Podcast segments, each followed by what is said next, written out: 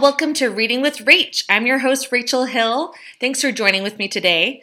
Uh, today, we'll be talking about The Seven Principles for Making Marriage Work by John M. Gottman. And I have a special guest today as well my partner in crime, the one, the only, Kirk Thomas Hill. Say hi, Kirk. Hi, how's it going? This is my husband. He's pretty awesome. So I'm told. So I'm told. Tell me about yourself, Kirk. Your hopes, your gene, your dreams. You know. So I am your husband. We've Yeah. been married a little over 12 years now. Oh yeah. Knew each other back in high school. Klein High represent. Mm-hmm. Oh, fofo show. Um, and I am a pathologist at our uh, community hospital. And uh, yeah, pretty awesome. He's really smart, guys. Really smart. I feel lucky that he chose to marry me. So thanks for joining me. Of course. You're awesome. All right. So, for those of you that are new, in every episode, I'll be giving you my Rach rating, which is on a scale of one to five. One thumbs up is horrible, five th- thumbs up is amazeballs. And I'll also be giving you my cleanliness score on a scale of one to five. One meaning low level of content, and five meaning a high level of content in the area. Everyone has their own personal comfort level, and this is mine. It's okay if yours and mine are different. We can still be friends. So, um, I would give this book the seven principles for making marriage work. I would I gave it a four out of five on Goodreads because I thought it was a really good book, really good points, but you know sometimes a little repetitive. But that's just how self help books are. What do you think? Mm, I'd probably go for a 3.5. Uh, If I had to. five. Por qué? Sometimes it's not terribly engaging. In Yeah. fact, you actually fell asleep going on as we were driving. Well, okay, to be fair, so we listened to this. Let's back up a little bit. So we listened to this. We just went on a cruise. Uh, was it, man, it was over a week ago now. Yep. Oh, so we drove down to Houston so we could drop off the kids at my parents' house. And we went out of Galveston to Cozumel and uh, Progreso. So, anyways, we I I download, downloaded this book on our Audible account, and I was like, "All right, Kirk, here's some things." And I, you know, I was thinking in the back of my mind, "Oh man, he's gonna hear all these things he can work on." You know, like, "Oh, we we really need to do this." Well, funny story is that yes. There were some things that he had to work on, but there are also parts where I was sinking into my seat a little bit and uh, feeling a little embarrassed because there were word for word, literally word for word, things that I'd said to him. so it was definitely not just for him, it was for me too. Um, but the audio version, the reason why I fell asleep was because um, there's a lot of um, like workbook question things, right? Like what what part did I fall asleep in? There's definitely a part where it was describing different scenarios, and you have to say happens sometimes, always, never, and it would just keep repeating over and over again every little scenario, and be like sometimes, always, Never. it was very soothing, apparently. Yes. Thank goodness you were driving. So this might be better, guys, to get the hard copy of the book. Um, and then just skip over. I don't know, but it was really good to listen together. Yeah, there's a lot of workbook stuff that you're supposed to answer questions. and Yeah. we really couldn't do that. Right. It, it was really good for discussion, though, I will Mhm. say. So, anyways, um, yeah, I can see that. I think I, I think that you might have liked it better if we just read it out loud to each other. And then we could work on it together, and we didn't have to read, like, have um, this narrator go, always, sometimes, never. okay, so 3.5 then. Yep. All right, cool, cool. Um, all right, let's just uh, jump right in. So, what is this about? Um, I'm just going to read the part and the uh, Goodreads what it says the when it summarizes the book. John Gottman has revolutionized revolutionized the study of marriage by using rigorous scientific procedures to observe the habits of married couples in unprecedented detail over many years. Um, I'm not going to read the whole thing. Basically, this is about how to make your marriage work. And let's talk about, let's just dive right into what he uh, has to say about it. So instead of starting with the seven principles, which it actually did take quite a while for it to get to seven principles. We're like, what are the seven principles? Tell us. They started with what, Kirk? The four horsemen of marriage. Aha. Yep. Good job, babe. Gold star. Okay. Four uh, horsemen. They are just like the four horsemen of the apocalypse. Got the four horsemen of marriage. What are they? Criticism, contempt, defensiveness, and stonewalling. Good job. Good reading. I mean, no, no, no, no. This was mem- from memory, right? Do you have any criticism you'd like to give me about how I'm doing? I'm sensing some contempt. Perhaps. Maybe I'm a little defensive. I'm going to stonewall and just stop talking to you right now. Good. so, um, this was a part where I definitely noticed. I mean, we both noticed that we were crit- we were critical of each other. You know, that happens just in life. You know, but these four communication styles that come up um, in these like really heated discussions, they uh, they're no bueno. They're they're just bad. So, um, I oh, I did like the difference between criticism and complaint. I thought that that was really a good differentiation. Do you remember what was that? Let's see.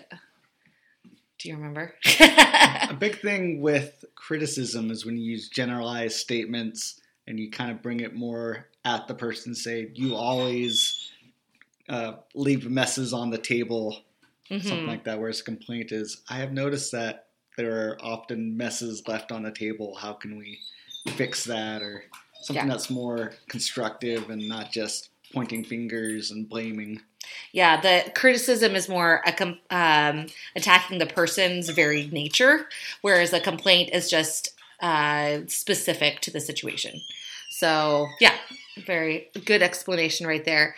And then I feel like sometimes it kind of tends to build up and build up. It goes from criticism to criticism to contempt to defensiveness to stonewalling. But I think it can also be random too, right? It's. Uh, I notice I definitely stonewall a lot, and sometimes I jump straight to that. yes, we notice that. but um, one thing it talks about in this book is having a hard, um, it's a hard start versus a soft start. And um, he said in the book that women are generally, this is a generalization, but women are generally more likely to bring up um, some hard things in the marriage, right? And it's all about how you approach the subject. So if I go into the subject saying, "Hey, love," could you, you know, maybe do the dishes? That'd be really nice. Can you do that instead of, why do you never do the dishes? Why do I walk into the house? Not that I've ever said this, ever, because I'm a perfect angel.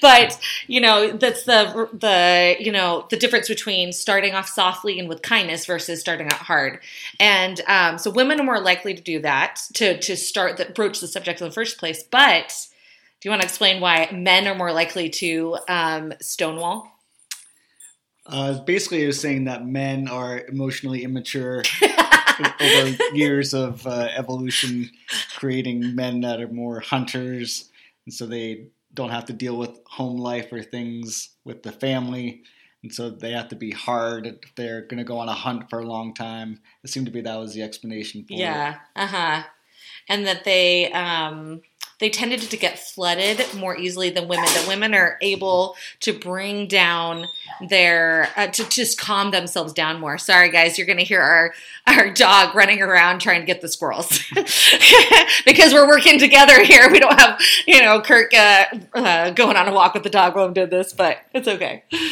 Um, so yeah, men are more likely, they have a harder time calming themselves down. And so the flooding happens. It's just a natural part of their DNA, of their genetic makeup. And then because of that, they tend to stonewall. It's just a, it's a defense mechanism, really.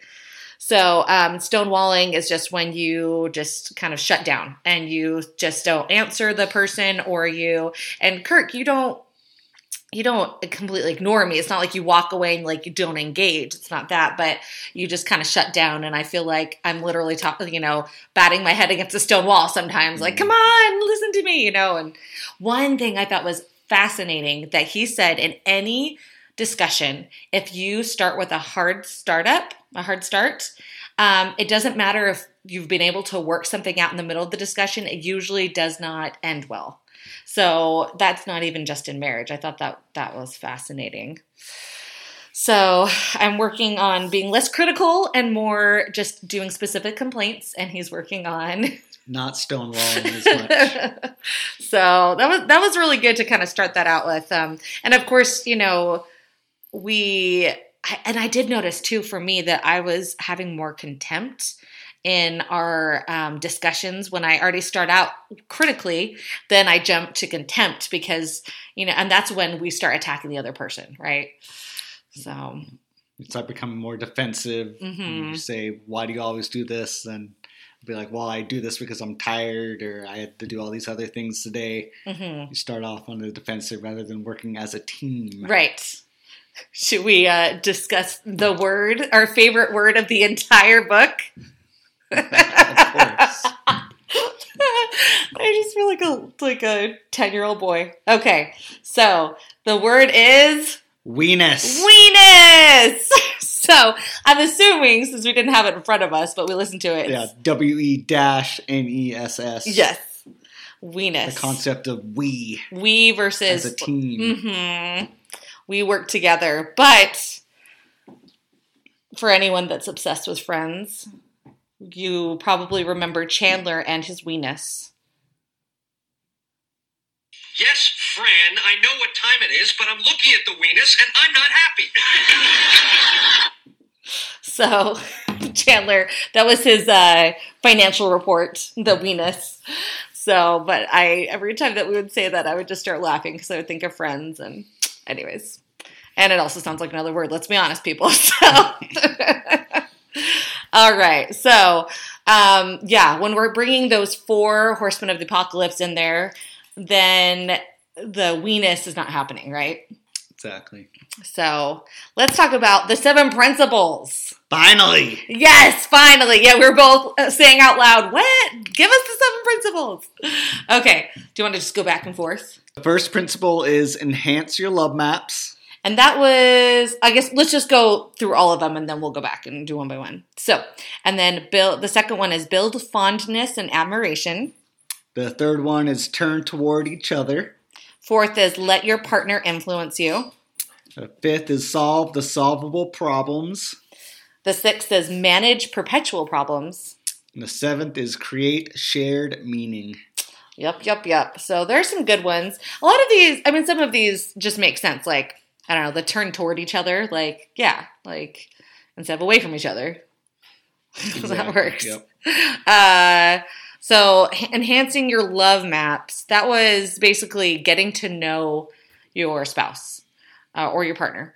Um, getting to know them and uh, he, uh, he talks about in the book that there was actually it was a doctor you know it's funny because kirk is a doctor um, but the doctor didn't know like even the family pet's name. He was like that far gone with like he just did not did not know about his wife very much the kids the family life and um, so this is just kind of and and uh, he gave you all, all these questions kind of to ask your partner like what are your dreams? and i don't know what else did they have you ask?